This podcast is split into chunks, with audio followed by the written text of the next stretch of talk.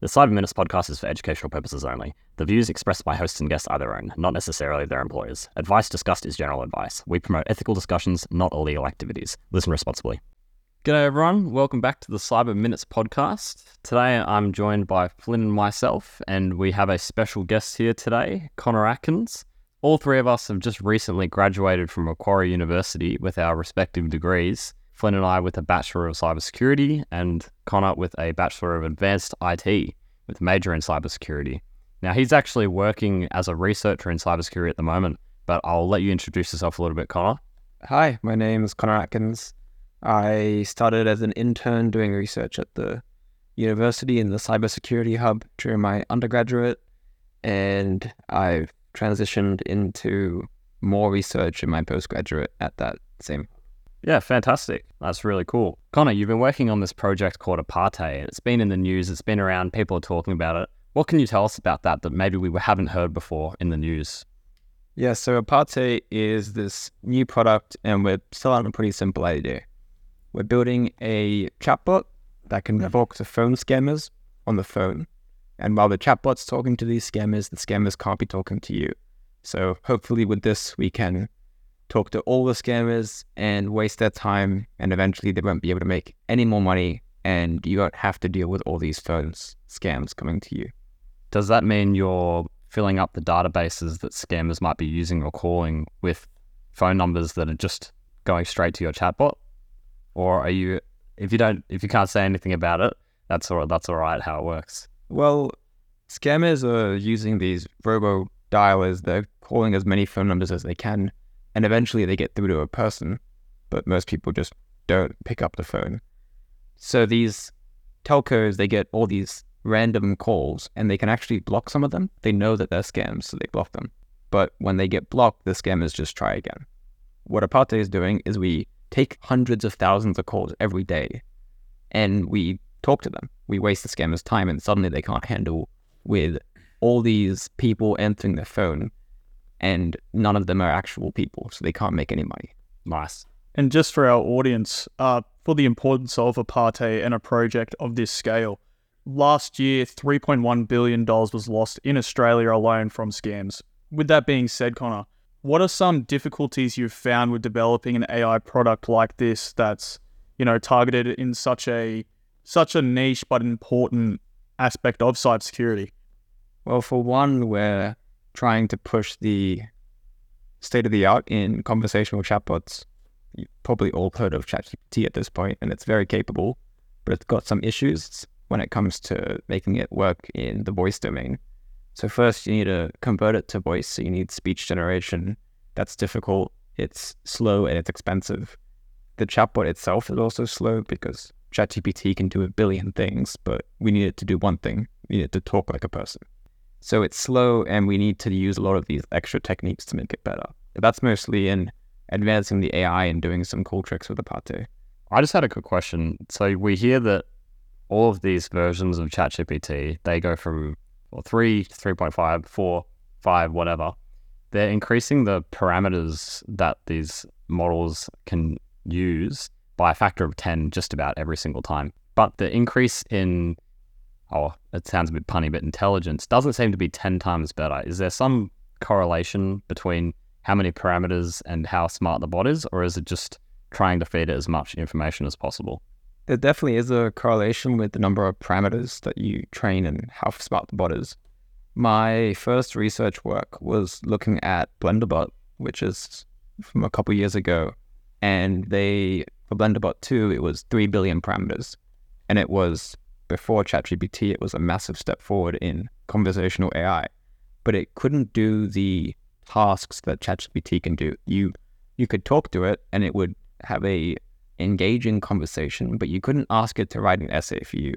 So fifty times more parameters, that's what's given you this ability to do a lot more tasks. And also the training data has increased massively. The language models are much larger, and they can handle larger inputs, which means more complex instructions. And there's also the ChatGPT edition, which was human feedback. And we're kind of been riding the wave of that ever since. So swinging back to Apate, it sounds like it can be a bit of a cat and mouse game where, you know, you're trying to make this bot that's almost unrecognizable to the human ear that it's another person. But, you know, if scammers were to find that first, it could be detrimental to the project. What do you, do you think that this is sort of a project which will get on the market and it's indistinguishable from a new person, or is this a project that will continually evolve over time? There'll be new voices, of course. Yeah, how long do you see a project like this going on into the future? Hopefully we can kill the scamming industry and we won't need Apate anymore. Yeah, that's the end goal, I suppose. That might take a while. So w- until we achieve that, we're going to have to make Apate good enough to beat those scammers. And they're going to try and get around us because they make so much money, as you said, three point one billion just in Australia, and there's much more being lost in the U S. If we can waste some of that money getting them to fight us and hopefully win, that's the end goal. Yeah, that's really interesting, Connor. And, you know, that's a very different part of cybersecurity than what Flynn or I both work in. I've got two questions. One, how did you get to this part in your career, and how did you actually get the job that let you get to where you are now? While I was at the university, I found a random internship that I could apply to, and I was like, you know what, I'm going to go for it. I'm not going to, I'm not going to sit around and do other stuff. I'm looking for jobs. I'm looking for this sort of work. So I applied, and luckily I got accepted. I think what helped me there was my interest. I guess a good cover letter was pretty useful, and some C T F experience, and just showing that I have interest in, and also a blog post that I was writing, which was more focused around research. Maybe it could be useful for cybersecurity as well if you have a different topic for your blog. It just shows that I was very interested and they liked me, so they hired me. And I was expecting to do nothing but boring data science, uh, cleaning, annotation, and labeling stuff, but instead I was lucky and they actually got me to work on my own research project and take the lead on that with the help of my great colleagues, which culminated in a paper that I got published uh, this year in Japan at uh, A C N S twenty twenty-three. It was a great start, and ever since then I've been doing more research projects and working on Apate. Awesome. Yeah, that's kind of the commonalities that Flynn and I both say. It's about having that passion to push yourself through and continuously, yeah, kind of applying yourself. And when people come and talk to you, it really shows that you've got a lot of interest in, in the field. That's a really important... Yeah, definitely shows. So I wanted to ask, A I is such a hot topic, and you've had the opportunity to work in such a cutting edge uh, part of A I development from such a young age. First of all, what makes you excited about A I in the future, and also do these align with your own goals? Are there any other goals you had in mind, security or non-security related? Something that really interests me is neuroscience. So understanding the brain and the future of these brain-computer interface devices, although that's very far into the future. So that's like the Elon Musk type yeah, stuff. The scary stuff. That, that sort of thing, the electrodes in your brain and the computer messing with it, or hopefully not messing with it, uh, and potentially the cybersecurity of that when that technology eventually comes around. That would be a very interesting field for me to get into. Well, you don't want someone to hack your brain, right? No, no. Exactly. That is a worst scenario. Hack a chip that's connected to your brain and start showing you, you know, either shutting it down or completely screwing with. Well, imagine a government official has it and it's just bang, he's out. Yeah, it's yeah. scary. I remember Max and I had a conversation with um, someone who, I don't think they were in I T. I think we were doing more a criminology unit at the time in uni. And they basically said, like, why would you, you'd have to be an idiot to get something like that. We're like, well, no, not really. Like, you can't say that, you know, being able to learn any language just in a second, that's not appealing. You know, the knowledge is, you know, quite interesting, and you'd be able to go forward. Imagine going through life but not having to ever learn another language. You just know everything. You're basically a walking encyclopedia. Well, you'd be the first person to install that chip in their head would probably be the smartest person to ever walk the planet. Yeah, say. And then probably like two weeks later, I'll probably find a massive bug, and yeah, everyone will call him an idiot. yeah, yeah, exactly. It's, a, yeah, it's it'll be definitely interesting. Exactly. From a security perspective, we've been scared about biometric data and when it's used in a non-cancelable way, and you have one biometric information, and once it gets leaked, you can't unleak it and you can't change it. Imagine that with your brain. You can't unbreach your brain. If it's breached, you're probably screwed for a lot of time. Mm. Yeah, it's not life, really. Yeah. So one of the big things I was excited for in A I is seeing the medical implications from it. I think A I, it has the opportunity to save a lot of lives because, you know, obviously humans are oftentimes behind the tools and humans can make mistakes, and hopefully a bot or an A I won't do that. What would be something you're excited for, Max? In terms of medical or in terms in general? A I in general, yeah. A few of the cool things that I'm interested in is gaming. I reckon you could get some really cracking games if you use some, you know, included chatbots in procedural generation. Imagine playing a game that would be a new story every time you played it, and everything is written for the first time right in front of you. It's like No Man's Sky, if anyone's heard of No Man's Sky, where you are basically given a unique environment every time you play it. Imagine a game where everything is unique the first time you play it. Yeah. Uh, every time you play it. There's a lot of A I companies that are trying to provide that service, and I can see it right now. They're providing it, so I'm just waiting for the games to adopt it and come out with that technology. Yeah, yeah. I think that's that's a real interesting part that I'm I'm looking forward for. I'm also looking forward for having some form of an A I. Uh, it might be a bit controversial, but an A I singularity. I'm you know, a little bit looking forward to it. it. So for people who don't know what that is, an A I singularity is when the A I reaches a point where it's smart, more smart than humans are. I'm a little bit looking forward to it, where I think, oh, you know, that could be really cool. We could all die. That's another equally likely poss- possibility. But, you know, in in half of the, the the likely scenarios, we die. Half the other scenarios, it doesn't care, or it helps us move along and progress. I'm I'm more excited to get there, and you know, if we all die, we all die. But if we don't, that's a, yeah. that's a cool part that I'm interested in. I suppose if we all die, there's the opportunity you could be Neo.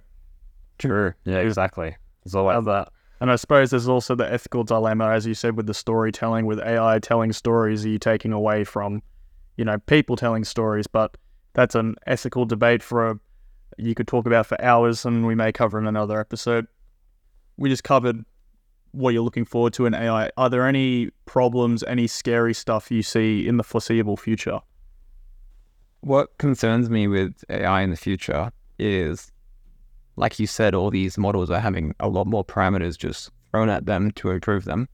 We've seen models come out that are not actually uh, anything smarter than previous models, but they're just bigger. G P T four is one example where, even though they have some added smarts to it, for the most part, it's just a lot more parameters. And if you compare like Llama model, you have the seventy billion parameter model, which is just flat out better than the other ones that are smaller, but they cost a lot more to run. There's a lot of potential for A I to become very expensive, and potentially after companies have started to use it, will they realize how expensive it actually is. If you compare the price of running Llama two at seven billion parameters on G P Us in the cloud, it's super expensive. Compare that to G P T, which has almost twice as many parameters, and G P T is actually super, super cheap. And they have nick profit, kind of. I, I also have a question. I mentioned sort of the A I supremacy or A I singularity. In your opinion, how far away do you think we are? Because I think probably about maybe ten years away from it. Well, what's your take? Oh. I spend a lot of time at the Comp Neuro Club talking to neuroscience students, and they get very philosophical about what is intelligence, what is consciousness, uh, does will A I ever reach it? And there's two sides to that debate. I feel like humans and A I are pretty much the same thing, but we don't know what secret sauce makes people so special.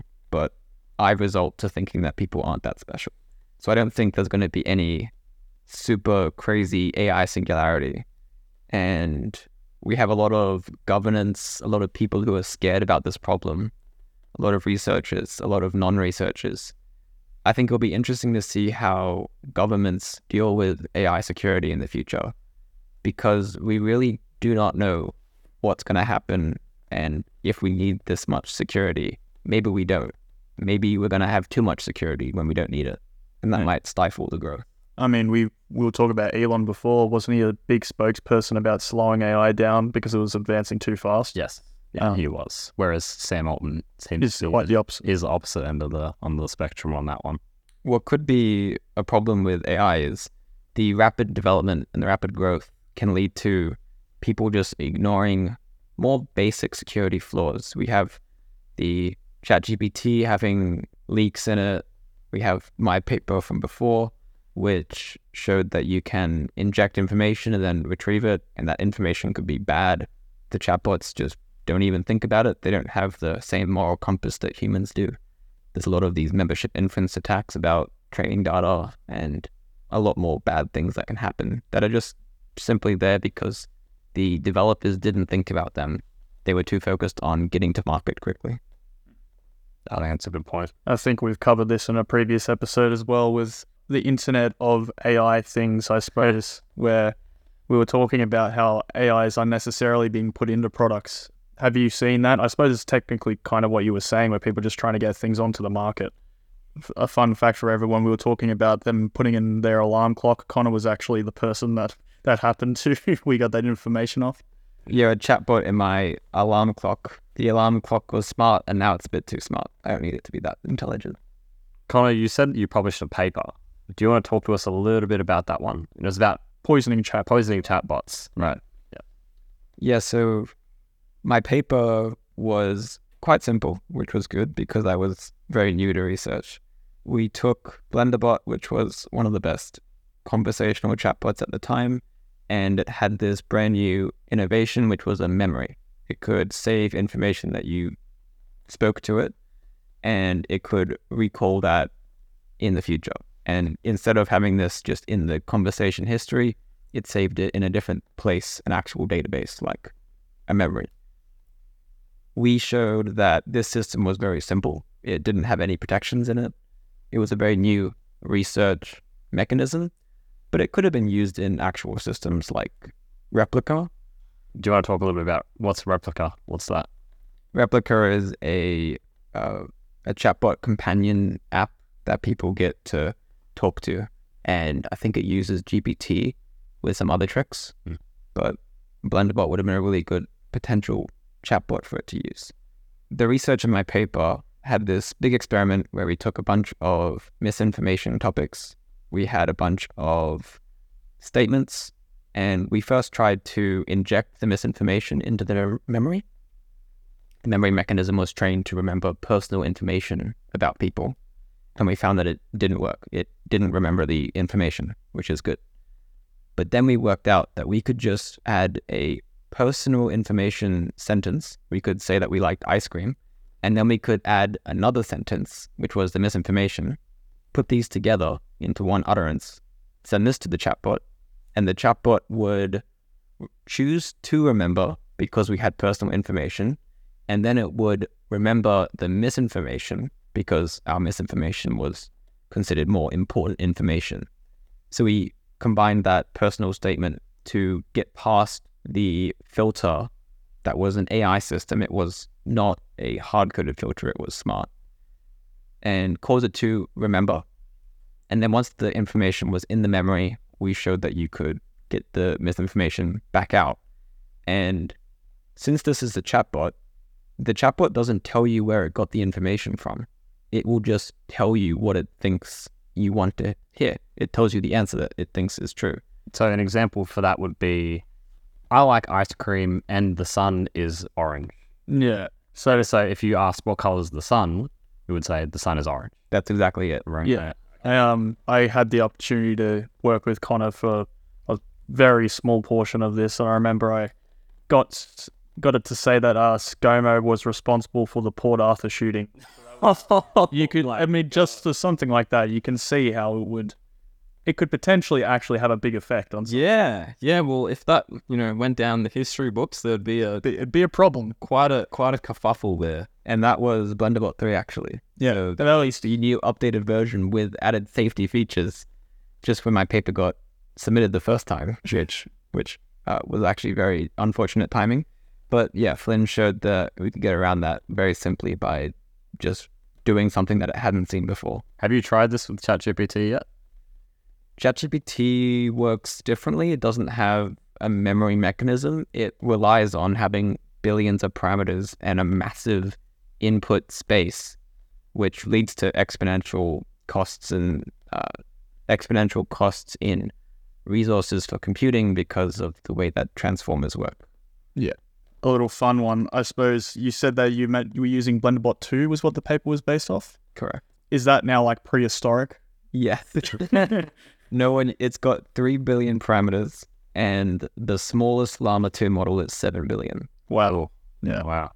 So that, that goes to show how fast the uh, the space is moving. Yeah, this was two years ago, and it's already out of date. Connor, I have a question as well. How do you think A I, how do we see it advancing in the future, or what's your perspective on that? I think a very interesting topic for A I development and advancement is the is the cross-pollination between neuroscience. A I pretty much started as neuroscience having these ideas of neurons that we found from the human brain, and then suddenly it works as an A I model. Although in the in the past they've diverged and they haven't really been influencing each other as much, but maybe in the future we'll come back and we'll find more understanding of the brain and we'll be able to develop better A I models. Right now they're advancing on their own. An interesting perspective from neuroscience is they have a human brain that they don't understand, but it's very intelligent, and their goal is to understand it. So they're building these models. That's what computational neuroscience is. On the other hand, you have A I computer science researchers that understand how their models work. They're just mathematical models, and they at least understand the algorithms if they don't understand the, the parameters.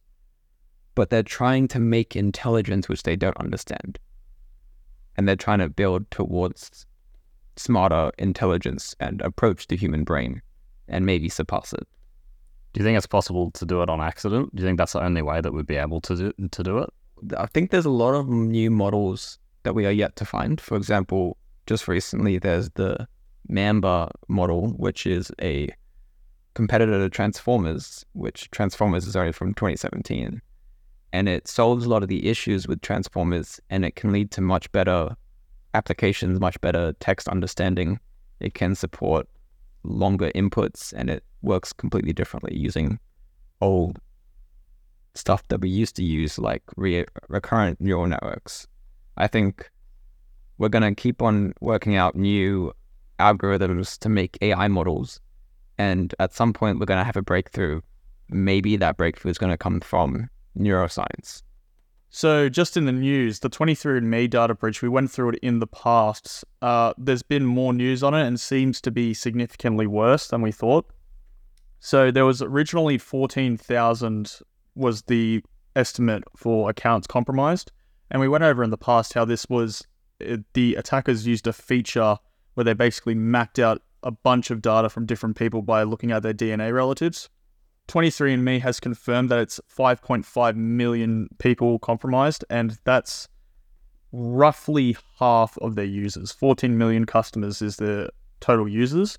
So that's obviously a really massive breach. In terms of what twenty-three and me is saying, it looks like it hasn't been a whole lot. Of multiple news articles have basically said they refused to comment, which, um, uh, if you know me, I'm very passionate about incident response and being able to communicate appropriately. We've seen it done wrong a million different times. We've seen it done wrong with Optus. We've seen it done wrong with Medibank. We're seeing it been done wrong right now with twenty-three and me. A lot of the times it's just lawyers involved and they say, don't say anything, which can be beneficial sometimes, but also you need to be pretty transparent with what's going on if you want to kind of save face at all. And another thing to reiterate is I was having a conversation with someone the other week and they were under the impression that, oh, it's just an account. It doesn't really matter. It's the same as any other data breach, but losing your heritage and your D N A results, it is really, really not good, because yeah. the association of you to your heritage and what ethnicity you are, that might not seem like a massive deal right now, but in the future, it could be a, it could be a huge problem. Yeah, I mean, we spoke about it in the episode of, you know, right now in the world, there's places where you go and you will be prosecuted for where you come from, what race you are, what religion you're from. And that's something that will follow you for life if you're in that data breach.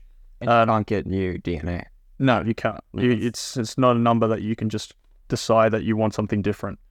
Tying um, back to uh, biometric data, like Connor was saying, that's not something you can replace. You can replace a password. You can replace, you know, uh, two F A codes. You can't replace your eyes, your your face, your fingers, your heritage. No. That, those are all things you can't replace. Another interesting aspect is a lot of people have been coming forth. Who knows how much of it's true or not, but basically, originally it was thought that the, the breach happened, well, what twenty-three and me communicated was that it was accounts that were compromised because these people were using the same credentials as other data breaches.